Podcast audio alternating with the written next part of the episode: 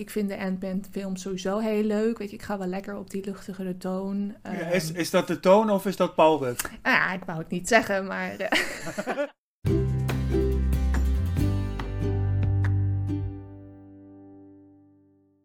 Hoi fijne luisteraars, welkom bij de eerste aflevering van Most Anticipated met Ali en Pjet. Ik ben Ali en in deze podcast nemen Pjet en ik de releases door waar we deze maand het meeste naar uitkijken. We richten ons specifiek op games, films en series en dan vooral in de geekhoek, omdat we ja, allebei behoorlijke geeks zijn. Ja toch Pjet? Klopt, Goed zo. klopt. Om je een beetje een beeld te geven van wat we onder geek content verstaan, vertel ik je kort welke vier titels we vandaag bespreken. Dat zijn Octopath Traveler 2, Ant-Man and the Wasp Quantumania, de Netflix-serie You en Hogwarts Legacy. Wil je meer over die titels weten, blijf dan vooral lekker luisteren. Maar voordat we verder gaan, zullen we ons eerst even netjes voorstellen. Piet, wil jij beginnen? Wie, Ja. be- wie ben jij precies en wat zijn je passies in het leven? Nou, dan ga ik je eens even vertellen. ik ben Piet, ik ben eh 40 jaar oud helaas. En ik ben werkzaam eh, als eh, tekstschrijver, reclameschrijver. Het is niet zo heel spannend. En eh, ik heb enorm veel passies wat betreft eh, alles wat eh, te maken heeft met geek content. Of dat nou film is, series, zoals iedereen natuurlijk. Maar vooral games, eh, eh, retro gaming eh, in, het, in het bijzonder. Dus dat ben ik in het kort. Oké, maar in retro gaming, maar je houdt ook wel van eh nieuwerwetse dingen, toch? Ja, zeker. Ja. zeker. We leven in gouden tijden qua, qua alles wat met gaming te maken heeft. Of dat nu van VR is tot, ja, noem het maar op, PC-gaming. Het ziet er allemaal zo mooi uit. Eh, dus nee, daar ligt eh, zeker ook de passie. Zeg, nou, dan ben jij de aangewezen sidekick voor deze podcast. Dat dacht Dus, ik. Nou, dat dacht ik. Nou, dan zal ik me even voorstellen. Mijn naam is Ali. Ehm, ik werk als freelance journalist, redacteur. Ik schrijf vooral veel over games, films en series. Nou ja, hè, niet verbazingwekkend genoeg de onderwerpen die ook in deze podcast aan de orde komen. En dat schrijven vind ik heel leuk, maar ik wilde ook wel eens echt iets voor mezelf doen. En zo werd deze podcast geboren, waarbij ik mijn sidekick Piet, Piet gewoon lekker eh, mee heb gesleurd. Ja, ja klopt. klopt. Geheel tegen zijn zin. Nee, toch? Ja, Jij hebt ja, er ook wel zin in, toch? Nee, zeker, zeker. Eh, goed zo. Ja, want wij willen dus samen gewoon lekker hypen over die games, films en Ja. series waar we naar uitkijken. Onder het mom van het leven is al zwaar genoeg, dat hoeft je entertainment niet te zijn. Zo is het. Dat dacht ik. Zo nou, is het. Piet, lang genoeg gehouden hoort over wie wij zijn. Ehm, wil jij het spits afbijten en ons vertellen naar welke titel jij in februari om te beginnen uitkijkt? Ja, het zal je niet verbazen natuurlijk, maar dat is Hogwarts Legacy. Ah, dat verbaast mij zeker niet met jouw liefde voor Harry Potter. Ja, dacht ik. Nou, niet alleen voor Harry Potter, maar zeker voor Harry Potter. Maar eh, ook voor het tovenaarschilde. En die twee dingen worden daar natuurlijk eh, enorm goed gecombineerd. Zeker. Dus ik zit er met smart, met een groot hoofdletter S op te wachten. Dat snap ik. En wat spreekt jou zo aan? Nou, dat is, dat is een lang verhaal kort. Zoals eh, iedereen die vroeger eh, eh, opgroeide en zelf zijn spelletjes moest kiezen, deed je natuurlijk altijd tovenaartje. Dus daar, zeker als kind in de jaren tachtig, we- werden wij doodgekogeld met alles wat met analoge fantasy te maken had. Mhm. Films zoals Dark Crystal, eh Taron en de Toverketen van Disney en dat soort dingen. Dat, dat brandde allemaal dat ja, Merlijnachtige beeld van een tovenaar met zijn grote hoed op mijn eh, kleine oogvliesjes. en dat is nooit eh, weggegaan. Nee. Nou ja, je gaat eh, later natuurlijk gamen. Zoals iedereen. Je ont- eh, ontdekt eh, welk genre het beste bij je past. En eh, bij mij is dat altijd eh, fantasy en high fantasy gebleven. Eh, maar wat ik miste eh, in, in, in games is de, de klassieke tovenaar. De Merlijn kom je eigenlijk zelden tegen. Er zijn natuurlijk wel wat games die dat aanstippen. Mhm. Maar Hogwarts Legacy combineert dat eh, eh, naadloos. Dat echte ouderwetse, bijna retro tovenaarsgevoel met een, met een stokje en spreuken die je door het beeld heen slingert. En, en natuurlijk eh, de Harry Potter, eh, het, het Harry Potter universum. Dat ja, zo mooi is uitgewerkt dat je je ogen eh, zeker niet kan geloven. Nee, het ziet er schitterend uit hè, in die trailers. Ja, het is niet te doen. Het is echt. eh, er zit zoveel detail in. In, eh, in, in de game zelf, maar ook zoveel te hypen. In, in de zin van als je die films en, en, en- en boeken een warm hart toedraagt, Mhm. dan zul je zien dat er kleine easter eggs in verborgen zijn. En ja, er is, er is gewoon zoveel te zien. En, en, en dat met de gameplay gecombineerd. Eh, ja, ik heb gewoon enorm veel zin in. Dat snap ik, want je bedoelt, ehm, zeg maar, tovenaars zoals je die dan bijvoorbeeld in World of Warcraft, hè, wat jij veel Ja. speelt, zeg maar, die echt vuurballen uit hun handen schieten en zo. Ja. Maar, maar een echte klassieke tovenaar met een toverstafje, dat zien we niet vaak. Nee, als, Je, als je inderdaad kijkt naar eh, games tegenwoordig die magie gebruiken, is dat, is dat mooi. Flitsend, snel.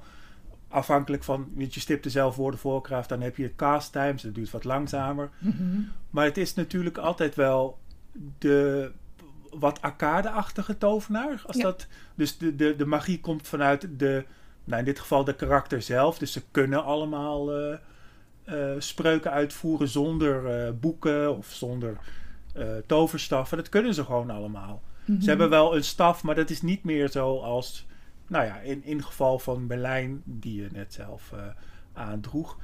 Eh, die, die, die kan dat niet alleen enkel, maar die heeft een toverstaf nodig om dat te doen. Ja. En dat is bij Harry Potter dus ook heel erg de nadruk. Ze kunnen het allemaal wel. Ze zijn wel magisch onderlegd, maar ze hebben dat, eh, die katalysator nodig om te kunnen toveren. En dat is iets wat, je, wat ik toch wel zie als de klassieke tovenaar. Dat snap ik. En ehm, als je dan kijkt naar eerdere Harry Potter games, heb je die ook gespeeld? En wat vond je daar dan van? Ja, eigenlijk best wel eh, op, op trouw voet. Ehm, ik eh, ben natuurlijk begonnen met gamen, zoals ik al aangaf, eh, nou ver in de jaren tachtig. En ehm, daar wil ik niet al te veel nostalgisch over doen, maar vroeger was alles beter, zegt men. Dat klopt natuurlijk ook. maar als je kijkt naar, nou ja, zeker de, de, de game spel, eh, ja, hoe noem je dat? De spellisering van films. De vergaming van films. Oh, dat, dat er games op basis van Ja. films uitkomen? Ja. Hoe zeg je dat exact, ja? Ja. Nee, dat, dat eh, was soms echt wel hit en miss. Als je kijkt eh, naar een aantal van die eerdere franchises, eh ver, ver, eh, verspelliseringen zijn ze ja, best wel leuk, maar toch kinderlijk is een, is een beetje een fout woord, maar toch niet heel diep. Nee, niet zo'n RPG als dat dit belooft te worden. Nee, het is, Nee. het is inderdaad wat op de oppervlakte. Het emuleert heel erg de, de, de, de films. En dat is ook tof, hè? Daar is ook Mhm. niks mis mee. Mhm. En zeker voor eh, jonge whippersnappers die kijken dat, eh, of die spelen dat met plezier ja, uit natuurlijk. Maar je, je miste die eigen, ja, je eigen draai in dat universum te vinden. Ja. Dat belooft dit zeker te worden. Dat je echt je eigen avatar kan aanmaken. En natuurlijk, zoals jij en ik kunnen appreciëren, eh, kan customizen. Ja. Dat, is, dat is endgame content voor mij, wat mij betreft. Ja, daar kan jij echt heel veel van je tijd in Ja, stoppen. hè? het- eh, eh, mooi maken van je personages. te, te, te, te veel tijd. Misschien wel. Maar ja, goed. Iedereen neemt zijn hobby's. En nee, het, het belooft in dat opzicht echt eh, een, een eigen verhaal eh, te worden. Omdat je jezelf, dus zoals ik zei, kan aanpassen in de meest gekke manieren. Mhm. En dat, dat werkt je inlevend vermogen in de wereld. Komt dat wel te goede. Want als je met Harry Potter speelt. Ik persoonlijk kan me niet zo goed inleven in Harry. Omdat hij voor mij. eh, want ik ben natuurlijk niet zo'n connoisseur als jij die eerste boeken gelezen heeft. Klopt. Nee, ik ben Nee. Die Ye Old Man die eerste films heeft gezien. Ja, Dus wat mij... Ja, een beetje wel een pleb, hè? dus wat mij betreft is, is Harry Potter voor altijd eh, Daniel Radcliffe. ja. En dat merk je ook heel goed als je met Harry Potter speelt. Eh, dan merk ik dat ik met Daniel Radcliffe speel, persoonlijk. Ja. dat snap ik, ja. En ja, dat is natuurlijk, eh, zoals ik al zei, er is niks mis mee als je dat wel kan. Maar ik, ik voel dan een soort extra blokkade om je dan helemaal in te leven in wat er precies om je heen gebeurt. Oké, fair enough. Fair enough, want deze game, dat je, je hint er net al op, het is een heel eigen verhaal, hè, dat zich ook ver voor nou ja, de films afspeelt, in Ja. principe. Hè? Kun je daar Ja. wat over vertellen? Ja, het is 200 jaar ongeveer Mhm. eh, voor, eh, ja, voor eh, de gebeurtenis van Harry Potter. Ja. En eh, jij eh, als eh, avatar, als je karakter, bezit een sleutel tot het, het redden van de wereld. Want het wordt bedreigd door dark witches en wizards. en door een uh, kobold-opstand. Oké, ja. En, en, en jij, en ik weet nog niet echt waarom, en dat heb ik expres niet gelezen om de verrassing wat groter te houden. Mhm. Ik weet nog niet echt hoe dat in het verhaal eh tie-int. Dus ik ben heel erg benieuwd hoe ze, hoe ze dat nou eh, in het verhaal breien.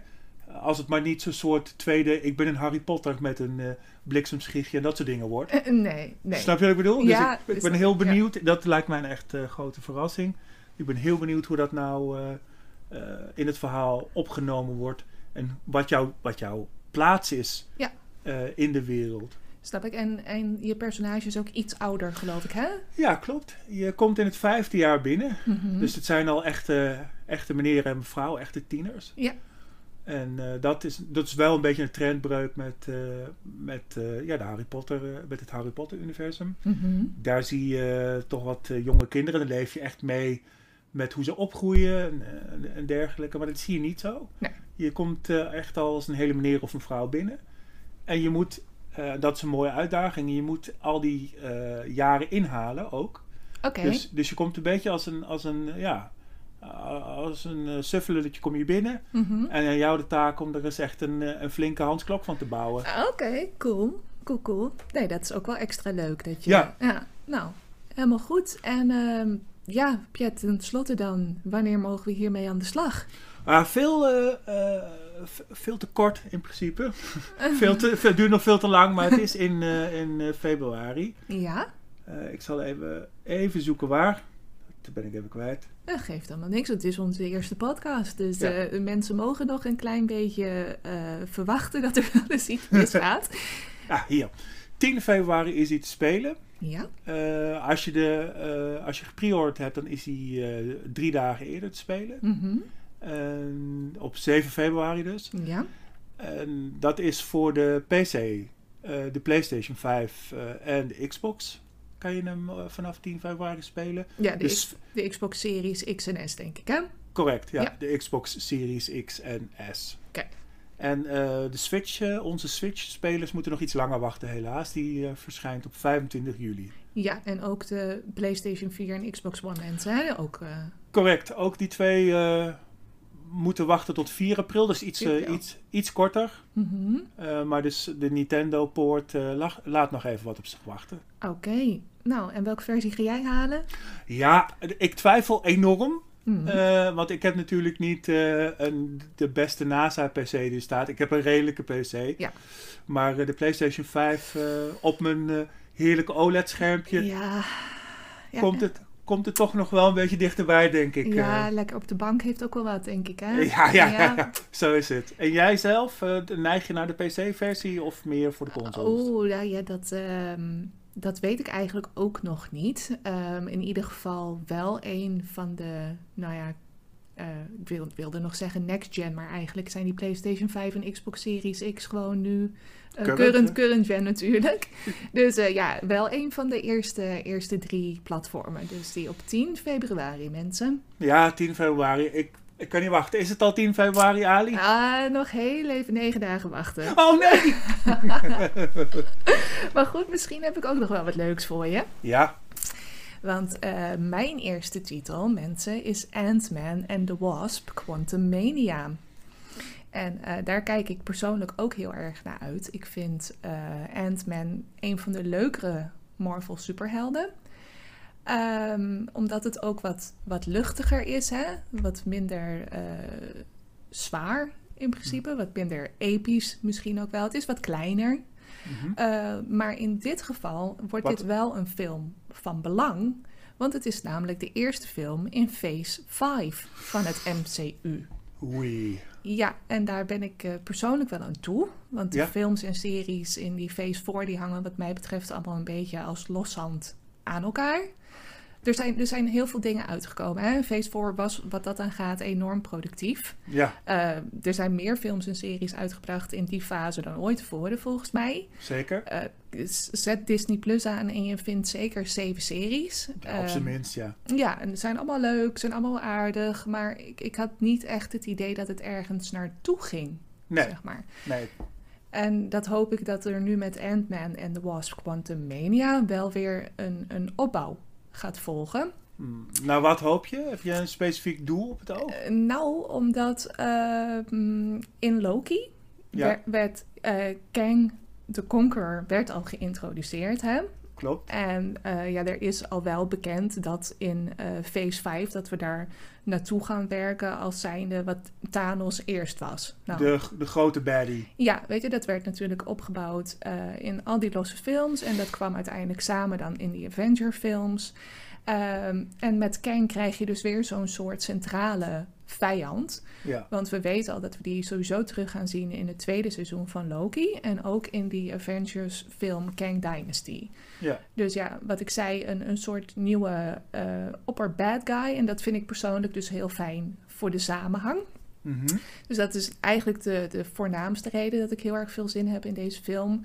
En ja, wat ik al aangaf, eh, ik vind de Ant-Man film sowieso heel leuk. Weet je, ik ga wel lekker op die luchtigere toon. Ja, Ehm, is, is dat de toon of is dat Paul Rudd? Ah, ik wou het niet zeggen, maar... eh, nou, dat moet ik de mensen thuis even uitleggen. Misschien weet je, ik vind Paul Rudd al sinds eh, zijn eerste film, dat was Clueless... heb ik wel een klein beetje een soort van nou teenage crush gehad op Paul Rudd. Ja, en terecht. En hij veroudert natuurlijk ook gewoon heel lekker. Dus dat, Like fine wine. dus dat geeft mijn hype meter inderdaad wel een soort van, eh, van extra setje. Ja, klopt. Klopt hoor. Ja, toch? Ja, Dus, terecht. Zoals ik zei. Ja. Dus, ehm, nou, zal ik de mensen hun geheugen misschien ook nog eens even opfrissen, waar het ook alweer allemaal over ging? Ja, en die van mij ook, dus dat komt goed uit. Ja, nou ja, als echte connoisseur dacht ik, eh, Piet, dat jij nog wel goed op de hoogte was. Maar zelfs voor jou is het inmiddels dus al een beetje lastig. Nou, zeker weten. Je, je moet de films echt wel meerdere keren gezien hebben. En de boeken daarnaast gelezen hebben, de, de comics in dit geval. Om een beetje eh, up-to-date te blijven. Ja. Als gewone, laten we zeggen, casual Marvel enjoyer. En niet als keiharde eh allround diehard fan. Dan, dan snap je dit natuurlijk allemaal. Maar weet je wel, als je nog meer te doen hebt dan eh, Ja. dat soort dingen, dan moet je een beetje, dan moet je een, beetje een updateje krijgen. Nou, goed, daar zijn wij ook voor, hè? Om gewoon eh, even te vertellen, een, eh, een opfriscursusje. Ja, dus ik moest het ook opzoeken, maar mensen, ik heb het klaar voor jullie. In de twee eerdere films zagen we dat Scott, en die wordt dus gespeeld door Paul Rudd, gevangen raakte in de Quantum Realm.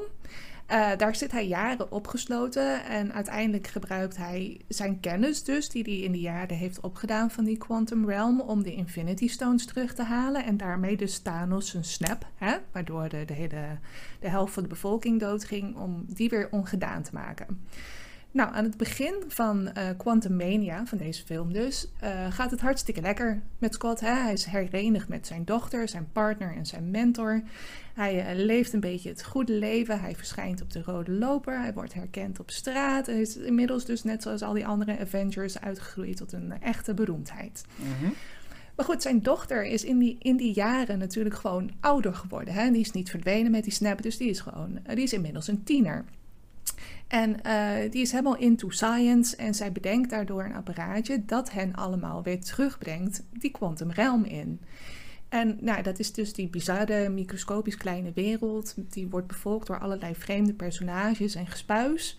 En nou, daar gaan ze dus tegen opne- opnemen. Maar daarnaast heb je dan dus ook die nieuwe bad guy, Kang the Conqueror. Die heerst over tijd en over dimensies. Ja. Nou, wat ik net al zei, we zagen hem voor het eerst in de Disney Plus serie Loki. Mhm. Ehm, Loki en Sylvie, hè, zijn, zijn vrouwelijke evenknie, zeg Ja. maar, die nemen het op tegen die eh, instantie, hè, die Time Variance Authority, Ja. die de heilige tijdlijn moet handhaven. Klopt. Nou, hun zoektocht brengt hen, het, hun uiteindelijk bij He Who Remains. Een soort godachtig figuur eh, die een multiversale oorlog beëindigde door allerlei verschillende tijdlijnen en werelden samen te voegen. voegen. Klopt. Uiteindelijk vermoordt Sylvie die godheid, waardoor ze dus ruim baan maakt voor die Kang. Ja. Nou, hè, die zien we dus terug in deze film en die zit naar verluid zelf ook vast in die Quantum Realm en heeft Ant-Man nodig om iets op te halen wat van hem gestolen is.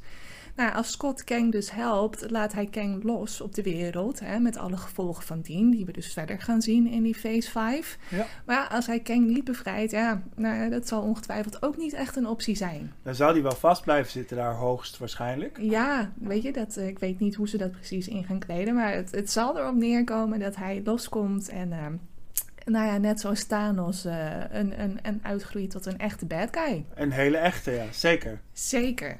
Ja, ik ben uh, vooral benieuwd, want ik vind uh, de Ant-Man net zo luchtig als, zoals je zelf zei, een beetje als Spider-Man. Ja, Goede grappen en ja, best wel flauw hier en daar. Mhm. wat, wat leuk is, leuk flauw. Ja. Maar denk je dat ze hier een serieuzere toon gaan aansnijden? Nou ja, misschien daardoor wel. Hè. Daar ben ik op zich dan wel een klein beetje huiverig voor. Mhm. Omdat ehm, hij moet natuurlijk wel, Kang moet geïntroduceerd worden als een echte bad guy van belang. Ja. En dan weet ik niet of je, of je de hele tijd wegkomt met die luchtigere toon, Mhm. zeg maar.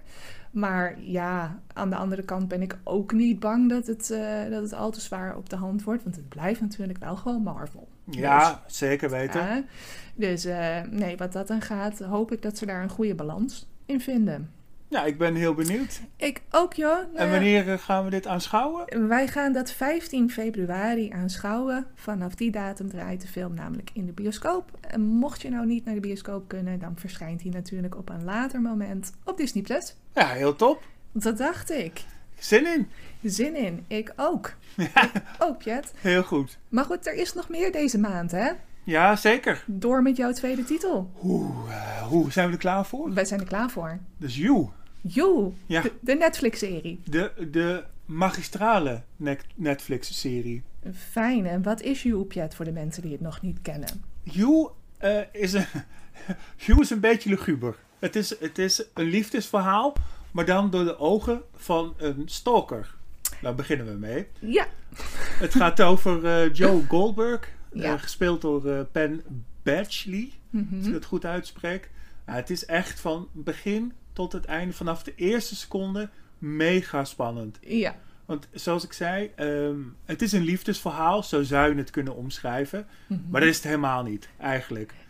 Nee, want- want, hij is een stalker. Hij, Dus- is, hij is een stalker, maar Ja. met, met echt, echt niet normaal eh luguber. In de zin dat hij, eh, dat hij, dat hij heel beleefd overkomt. En je- je gaat enorm met, eh, met zijn fixatie op vrouwen. En dat eh, gaan we zo over hebben. Dat neemt op, op, op een gegeven moment echt een, eh, een, een duistere wending. Maar in het begin lijkt hij, lijkt hij heel leuk. Hè, het, is, het is een eh, eh, bibliothecaris, heeft een eigen boekenhandel. Komt allemaal leuk over. Een mooie stem heeft hij. En, en het verhaal is, is best wel slow-paced in het begin. Mhm. Maar dan, dan, dan, dan, dan gaat het los. gaat Want- het los. Want hij oogt dus, zeg maar, eigenlijk heel, ehm, nou ja, ontwapenend, hè? Ja, Hij, hij oogt niet als, zeg maar, de bad guy de, waar je voor op moet passen. nee, helemaal niet. Het is, Nee. het, is, het is een relatief knappe man. Hij is slank, goed gekleed, eh, zachtaardig. Eh, als ik het moet vergelijken een beetje met een eh, ja, leraarachtig type. Mhm. Weet je wel, hij heeft, draagt dat leuke kleding en dat soort dingen. Dus best wel suave, maar op een nerdy manier. Ja. mhm. Dus niet al te gelikt. Maar gewoon een normale, pintere jongeman, kunnen Ja. we het wel noemen. ja. En maar dit, ga je Ja. verder? het verhaal wordt dus ook echt verteld vanuit zijn oogpunt, hè? Hij Ja. is ook de narrator. Hij is ook de narrator, wa- waarop je dus echt met hem meeleeft. En dat is, dat is best wel raar. Want Ja. eh, op een gegeven moment eh, heeft hij dus een fixatie eh, op, op een nieuwe, nieuw slachtoffer, wil ik bijna zeggen. ja. Maar het is, als eerste wordt hij, wordt hij een beetje verliefd op Guinevere Beck. En die is eh, gespeeld door Elizabeth Leil. Mhm. En ehm, ja, dat, dat, is, dat is relatief onschuldig, eigenlijk. En dat noem ik zo, onschuldig, want het is een beetje stalken. Weet je al, achter haar aanlopen. Oh, Heel een onschuldig beetje allemaal. stalken, een joh, beetje hè? stalken. maar dat is, dus het, dat is dus het mooie van deze serie. Eh, want dat lijkt het meest onschuldige wat hij doet. En dan denk je, nou, daar is toch niks mis mee. Met eh, eens kijken waar ze woont en zo. Dat bedoel ik niet eh, dat hij briefjes achterlaat, maar ze kijkt waar ze woont. Dat is natuurlijk al helemaal fout, hè. Maar eh, dan merk je al van, dit, dit, dit klopt niet, wat hij Nee. doet. Nee. En eh, op, op een gegeven moment eh, gaat hij steeds verder met, met zijn stoken. Dan gaat hij inbreken in haar appartement. en Steelt hij ondergoed. eh, eh, maakt hij een ehm, kopie van haar mobiele telefoon. Zodat hij berichten kan kijken. Eh, dat soort dingen, weet je wel. En dan, dan die, die spanning, die, die, die, die proef je heel erg in die scènes. Want het is enorm goed geschoten ook. Mhm. Want, want hij breekt dan in En, en natuurlijk komt ze dan net thuis, weet je al. Je, je herkent dat wel, goede tijdentiming in dat opzicht. Het, het, gebeurt, ehm, het gebeurt allemaal net naast elkaar, maar het is enorm spannend daardoor. Ja. Maar het is ook heel knap dat je inderdaad toch een soort van sympathie dan voor hem voelt. Hè? Ondanks dat hij, hè, je zegt het net zelf al, zelfs dit gaat natuurlijk al veel te ver. Gaat veel te ver. Gaat, Nou. gaat, gaat wel vijf stappen te ver. Ja, Maar om, omdat hij het is, omdat hij zo ontwapenend is en zo bijna een puppy eigenlijk, als je dat vergelijkt. Ja. Weet je wel? Dan, eh, ja, het, het, is, het, het is zo mooi gedaan en hij, hij acteert dat zo goed. ja. Eh, dat, dat, je, dat je wel eh, ja, moet meeleven met die jongen. ja, dus wat dat dan gaat is het ook heel anders. Want kijk, wij weten allebei, nou vertel jij het maar even, het escaleert op een gegeven moment enorm. Hè? Ja, enorm. Dan gaat het helemaal mis. Eh, Ja. hij, hij, hij, hij ontpopt zich dus als, als werkelijke ja, stalker. maar in zijn ogen is dat beschermen. Hè? Mhm. Dus dat is een goed uit, uitgangspunt in het eerste seizoen. En de ex, eh, het ex-vriendje van, eh, van Guinevere komt langs, Benji. Mhm. En dat is natuurlijk alles wat eh, Joe niet is. Hè? Succesvol, knap, want Joe vindt zichzelf maar middelmatig. Mhm. Knap, rijk, want dat is ook niet heel onbelangrijk. En ja, dat vindt hij helemaal niet passen bij, bij Guinevere. Joe vindt dat helemaal niet passen. Nee. Dus die, wordt, die is natuurlijk enorm jaloers. En Ja. zeker als hij erachter komt, door dat stoken, dat zij eh, seks hebben met elkaar. Nou, dan gaat, oh, het, ja. dan gaat het helemaal mis. Dan gaat Ja. het helemaal mis. Hij heeft namelijk in zijn boekenwinkel heeft hij een, een eh, kamer, een afgesloten atmosferische kamer, om antieke en eh, zeldzame boeken te bewaren. Dat, dat moet onder bepaalde vochtomstandigheden gebeuren, want anders gaan die boeken kapot. Ehm, maar het heeft ook een andere functie. ja. Eh, eh, dat is later omgedoopt door de fans tot Murder Tank. ja. En dat is een, eh, ja, dat, daar kom je gewoon niet meer uit. Het is van de dik plexiglas. En hij heeft natuurlijk als enige de sleutel. En op een gegeven moment slaat hij Benji neer, in, in een, want hij achtervolgt hem. En hij slaat hem op het hoofd en zet hem gevangen daar. Ja. mhm. Want hij wil, haar, hij wil hem uit het leven van, eh, van Guinevere eh, houden. Ja. Nou, dat doet hij dus op een meest ongelukkige wijze. Maar ook dat voelt als een beetje een gestuntel. ja. Hè? Want hij weet helemaal niet wat hij ermee aan moet. Nee. En, en hij sluit hem daar maar op. En eh, nou, dan wordt hij wakker en dan heeft hij ook nog een soort van medelijden-ish Mhm. met, met eh, Benji. Want die, die smeekt natuurlijk voor zijn leven op een gegeven moment. En die, die zegt niks te vertellen. En die, die komt als eerste instantie heel erg over als, als, als de, de good guy. Maar dat is hij ook niet, hè? Nee. Want Joe vindt op een gegeven moment bewijs eh, dat eh, die Benji een moordenaar is bij een ontgroening in het verleden. Oh ja. Weet je dat nog? Ja. Nou, en dan eh, is het voor hem een beetje klaar, zo gezegd. En op een gegeven moment escaleert dat dusdanig dat Joe hem uit de weg ruimt met eh pindaolie. Want daar is hij dus. hij is allergisch voor pinda's. Dat is ook weer zoiets. Ja. En dan neemt hij een, eh, zo'n ongelooflijk hipster, hipster drankje mee met een eh, gemalen bloemkool of zo. Weet ik veel wat hij drinken daar allemaal. Maar gevuld met pindaolie en daar overlijdt hij dan aan. Ja, dus je, je merkt ook aan hem van, oh, oh, wat moet ik hiermee aan en helpen. Ja. En, en dat maakt het dan ook wel weer aansprekender. Ja, het is, hè? het, het is in principe niet zo'n ges- eh, gestileerde moordenaar Nee. als bijvoorbeeld Dahmer. Ah ja, Weet nee. je wel, waar je echt vanaf het begin al... Ja, daar walg je echt van. Die, Ja. die, hij speelt het trouwens ook heel goed, maar ook hoe hij dat doet... en hoe hij op een gegeven moment eh, escaleert tot veelvoudige seriemoordenaar. Maar dat is met Joe helemaal niet zo. Want het gaat zo, zo bij- bijna vriendelijk, wil ik zeggen... Maar dat is natuurlijk niet zo, maar bijna ja, gestuntel en onhandig. En, Oh ja, en je, en je snapt ook waarom hij het doet, zeg maar. Ja. Snap is misschien... Maar het wordt verklaard waarom hij dingen doet. Ja, heel erg Ja. wordt het verklaard. Maar je, je krijgt ook veel meer van zijn eh, personage te zien met die, eh, met die buurjongen. Hè? Je krijgt op een gegeven moment een buurjongen die, eh, die ook een, een, een zwaar, zware jeugd had. Dat is Joe zelf. Hè? Mhm. Dat kom je in seizoen 2 te weten. Dan wordt er iets meer ingezoomd op zijn, op zijn jeugd. Hij is te, te- in een tehuis gestopt, want hij was onhandelbaar nadat hij, leren we later, zijn vader vermoord heeft. Oh ja. Maar zijn vader heeft hij vermoord omdat het een alcoholist was die zijn moeder misbruikte. Mhm. En de reactie van zijn moeder was dan om Joe in, eh, in de foster care, eh, in het tehuis te zetten daar. Ja. En daar groeit hij in op en dat is best wel zwaar. Mhm. En hij herkent zich dus heel erg in, in zijn buurjongetje, die ook eh, een, een, een alcoholistische vader, stiefvader in dit geval, heeft. En dan zie je toch een echte hele zachte kant van, eh, van Joe. Ja. En dat maakt hem ook heel erg moeilijk om, om echt te haten. Ja. ja, dat duale, dat, eh, dat hebben ze heel slim gedaan. Ja, zeker, ja. ja. Ja. Oké.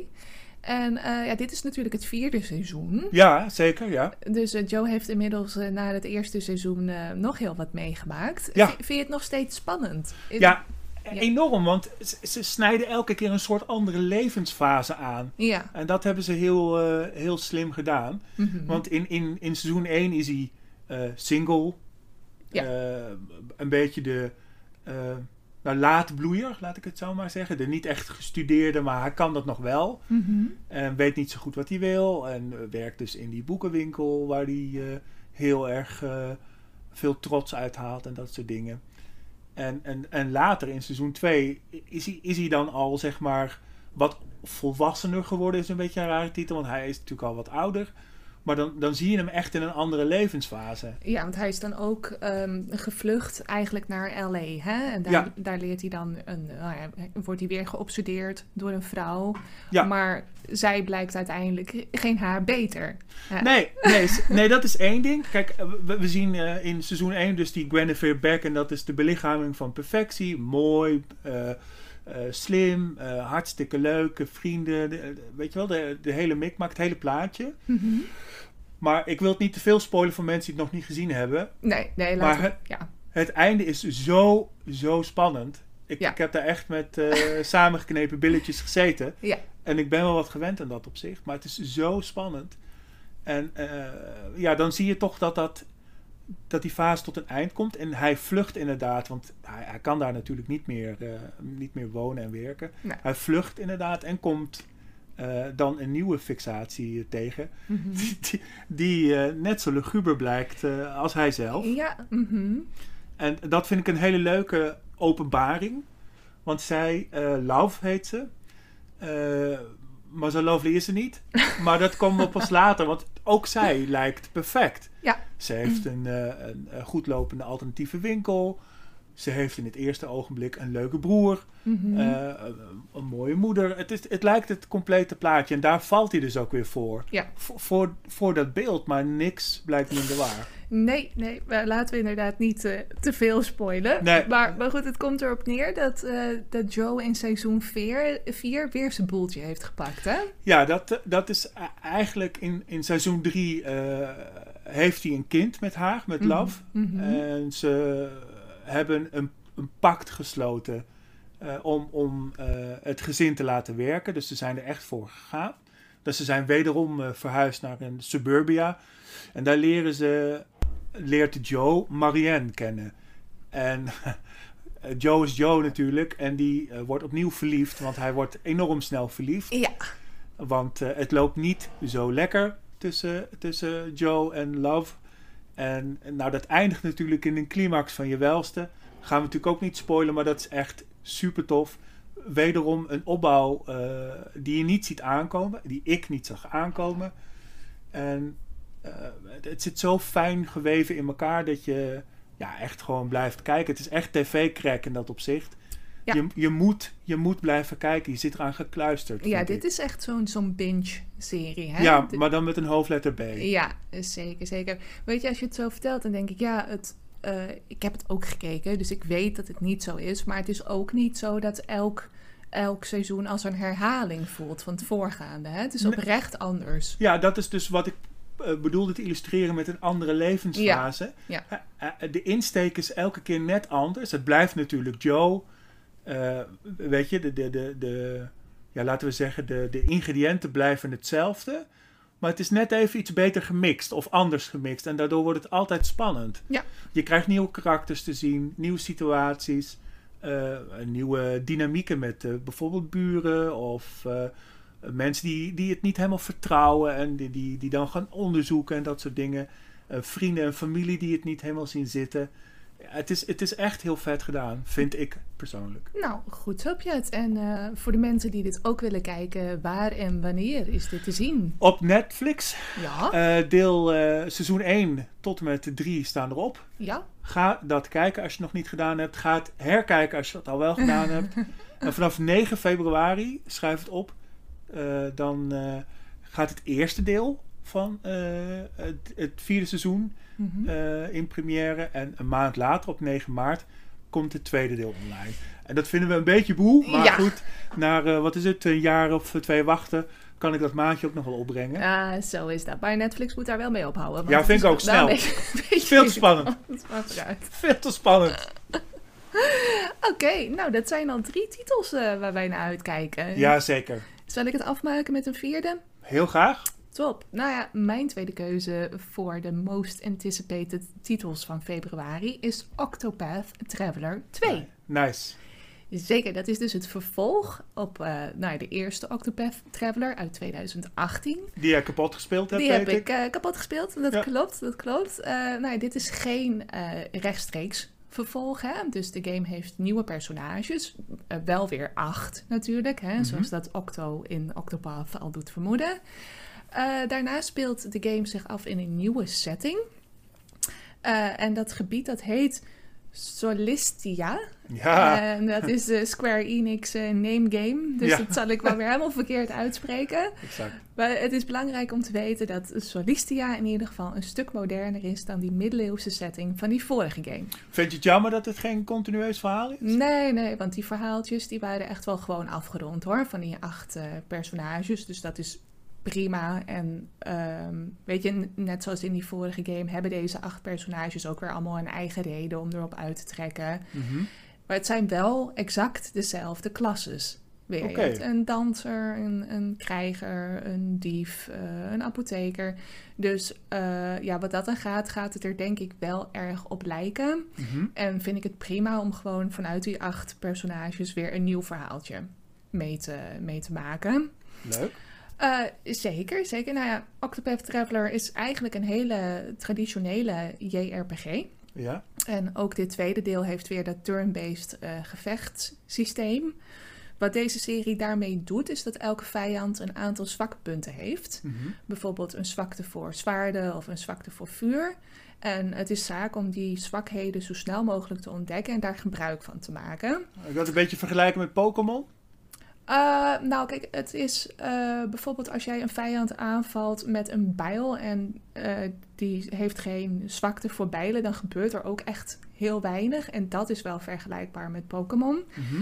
Maar wat Pokémon niet heeft en wat deze game wel heeft, is dat als je die zwaktes genoeg uitbuit, hè, dus als je ze bijvoorbeeld alle drie of vier ontdekt hebt Mhm. en je doet daar damage mee, dan kun je de vijand breken en dan kun je hem tijdelijk meer schade Oh, toebrengen. tof. Ja, Tof. dus, dus dat is, eh, dat, het, het is een heel erg leuk eh, combat systeem hoor. Ik heb ook nog wat zeiken erover, maar dat, dat komt zo.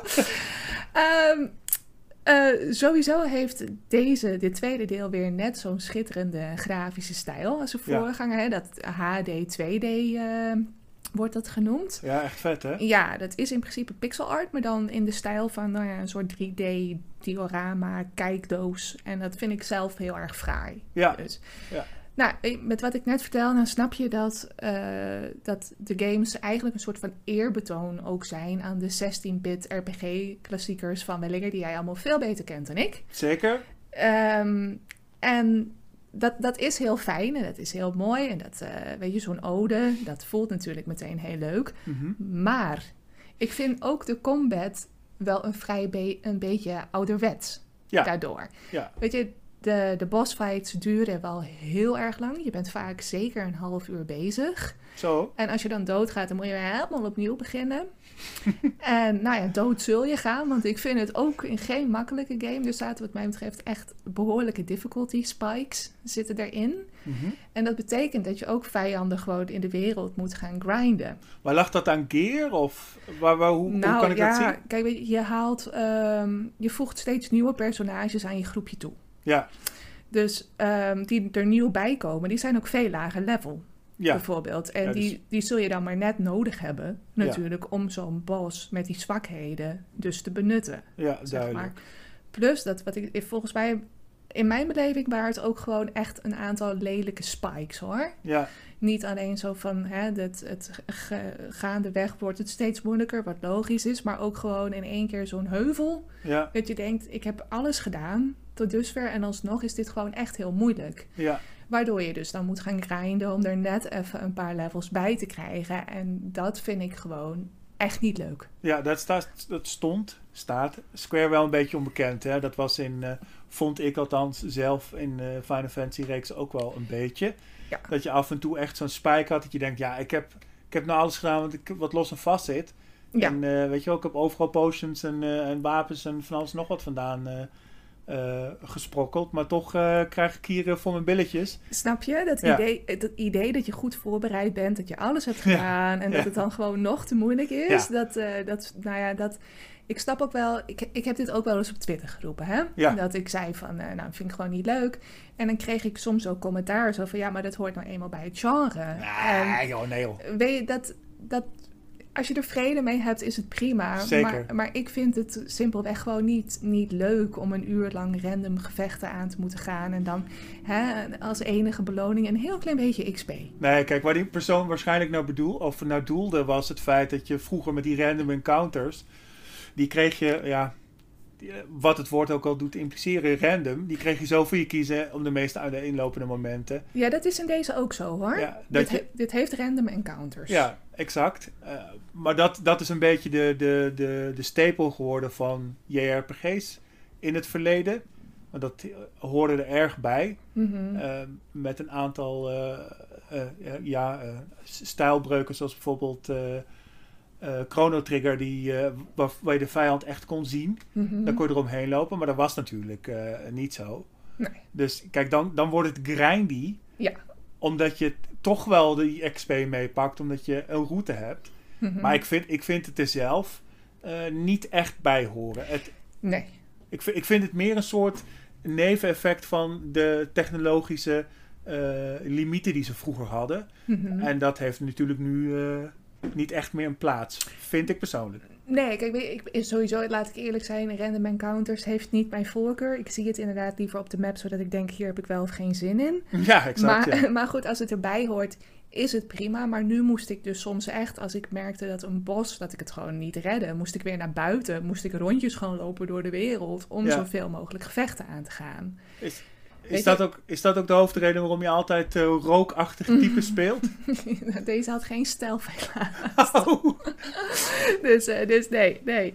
Nou, weet je, dus dat was mijn ene kritiekpunt. Ja. En eh, daarnaast, vond, je, je vroeg net van, vind je het jammer dat het niet dezelfde acht personages zijn, hè? Klopt. Nou, weet je, het idee van we hebben acht losse personages en die hebben allemaal hun eigen verhaaltje, vind ik heel leuk, vind ik Hm. ook heel fris. Ja, Maar je merkte gaandeweg wel heel erg dat, het, eh, dat een groot overkoepelend verhaal ontbrak. Eh, er is geen.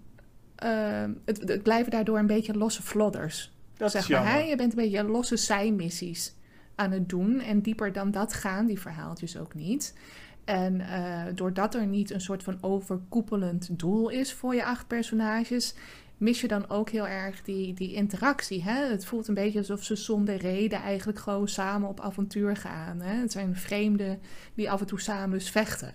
Ja. Snap Ja, je? dat- dus er zit geen, geen lijm of geen bindmiddel Nee. in, eh, in die party. Nee, ze hebben allemaal hun eigen reden om ergens te zijn. En de rest gaat gewoon mee voor spek en bonen. Nou, zeg YOLO. Ja. Ja. Nou, en dat, en dat, dat klinkt misschien een beetje zuur. En dat is nou helemaal niet de bedoeling van deze podcast. Zeker we, willen, niet. we willen juist hypen. Dus Ja. eh, begrijp me vooral goed. Ik heb me uitstekend vermaakt met de game. Ja, want je hebt er ook wel echt 80 of 90 uur in zitten, geloof ik. Hè? tien, tientallen uren. En dat is Ja. echt niet alleen door de grinden. Ook gewoon omdat ik het heel erg leuk vond. Ja, dus eh, ik zou de game zeker in de eerste en zeker een dikke acht geven. Ja. Maar er is dus nog wel ruimte voor verbetering. Mhm. En nou komt ie. Dat is de reden dat ik ook weer zo uitkijk naar dit tweede deel. Die verbeteringen waar ik, ik naar smacht, die lijken er ook te komen. Want eh, de, het, de verhaaltjes, de acht losse verhaaltjes, Mhm. is ons beloofd dat die nu meer in elkaar overlopen dan Tof. in de vorige game. Dus hè, dat je wat meer eh, een verband hebt en dat ze misschien ook wat meer interactie met elkaar hebben. Nou ja, dan, dan is mijn tweede kritiekpunt is al opgelost. Zeker. En mijn eerste kritiekpunt had dus te maken met combat. Ja. En uh, er wordt in ieder geval een nieuw element toegevoegd aan het combat systeem. En dat zijn uh, latent powers. En dat moet jij weten, die lijken op de limit breaks in Final Fantasy. Ja, dat is echt heel, vind ik, vind ik een leuk systeem. Ja, dan, heb je, dan loopt er dus zo'n balk vol. Ja. Tijdens het gevecht is hij vol. Nou, dan krijg je nieuwe abilities. Ja. En het is mijn hoop dat de gevechten daardoor dus wat vlotter zullen verlopen. Oh, weet, jij, weet jij of er ook combinaties mogelijk zijn tussen die, die uh, laten we zeggen, limit breaks van uh, de karakters? Dus werken ze met elkaar of zijn het losse elementen? Voor zover ik weet, maar pin me hier niet op vast, uh, is het één balk. Ja. En uh, is het denk ik maar net wie ervoor kiest om die balk te laten gebruiken. Ja, oké, okay, duidelijk. Zeg maar. Ja. Oké. Okay. Dus, nou, vet. Uh, ja, zeker. Dus ja, ik heb goede hoop dat die twee nieuwe toevoegingen mijn twee problemen met de eerste game dan wegnemen. Ja. En wat ook nog wel leuk is om te vertellen, er wordt een dag- en nachtcyclus toegevoegd. Tof. En heeft dat effect op de gameplay? Ja, ja, zeker. Want um, elk van de acht personages is dus een andere klasse. En die konden altijd al andere dingen. Bijvoorbeeld Ja. een uh, dief kon uh, NPC's in zo'n dorpje kon hij bestelen. Ja. Je warrior die kon ze uitdagen tot een duel. En nu heb je dan ook nog dat één zo'n personage s'nachts iets anders kan dan overdag. Dus even om bijvoorbeeld bij de dief te blijven. Die kan ze dan overdag dus bestelen. Mhm. En s'avonds gewoon bewusteloos slaan. Dat is tof. Ja, dus dan maakt het ook nog echt uit wanneer je ergens komt. Want je, je wordt soms geblokkeerd hè, en dan staan er wachters voor. En als je dan s'avonds teruggaat en je kan ze dan neerslaan, zie dat is wel heel leuk. Dat geeft het nog net weer even iets extra diepgang. Het is niet zoals bijvoorbeeld in de Zelda-reeks dat je echt die NPC op dat tijdstip daar kan vinden. Het heeft meer eh, effect op de karakters zelf, dus Ja. dat ze andere abilities krijgen. Precies dat. Nee, het is wat dat dan gaat geen eh, Majora's Mask. Nee. Inderdaad, dat je met je boekje moet gaan bijhouden wie waar is op welk moment. Het is, Exact. het is iets simpeler dan dat. Dus, eh, maar toch een leuke toevoeging, hoop ik. En worden de monsters er ook sterker van? Voor zover ik weet, heeft het echt alleen effect op wat je personages buiten de combat kunnen.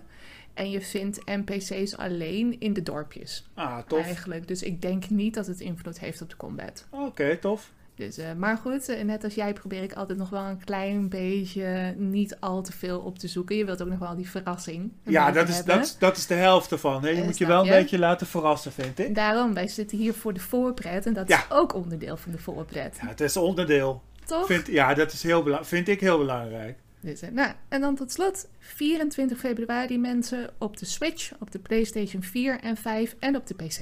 Oeh, en waar ga je hem op spelen? Op de Switch. Want daar Op de ik Switch? Ja, heb ik de eerste ook op gespeeld. En Ah, weet je dat, eh, ik, ik speel niet vaak ehm, op de handheld modus, maar Nee. deze game leent zich daar wel echt heel lekker voor. Hoor. Dan zit je echt helemaal in dat kijkdoos idee. Nou, dus dat is wel heel erg leuk. Ja, klinkt echt heel tof. Dus eh, nou, ik ben blij dat ik jou ook ge- heb geenthousiasmeerd. Ja, zeker. Zeker weten. Super. Dus ik zal eens even 100 uur reserveren. Ja, bereid je voor hoor. Als Ja, je ook exact. nog, eh, als je ook nog eh, Hogwarts Legacy en You eh, wilt gaan kijken, ja, wordt Nee. een drukke maand deze februari. bij Hogwarts Legacy eh, moet ik me vast ergens gaan opsluiten. Want dat, eh dat wordt helemaal niks. Dan moet ik weer in een godje gaan zitten. ik. Eh, ga jou even met rust laten, Ja. maar, eh maar Piet, we moeten wel eh, zorgen dat we op 1 maart weer hè, paraat zitten. Ja, dan heb ik waarschijnlijk een baard en eh, moet ik een jaar in de douche of zo. nee, daar heb ik, we hebben er heel veel zin in, inderdaad. Goed zo. Nou goed, Piet, dit was de eerste aflevering van Most Anticipated met Ani en Piet. Hoe vond je het gaan? Heb je het naar je zin gehad? Ja, zeker. Ik hoop eh, dat jullie er net zo van genoten hebben als wij, in ieder geval. Mhm. En eh, dan eh, hopen in ieder geval mijn kant jullie eh, graag volgende maand weer terug te zien, te Is- spreken. Zeker, want vond jij het als luisteraar nou ook leuk?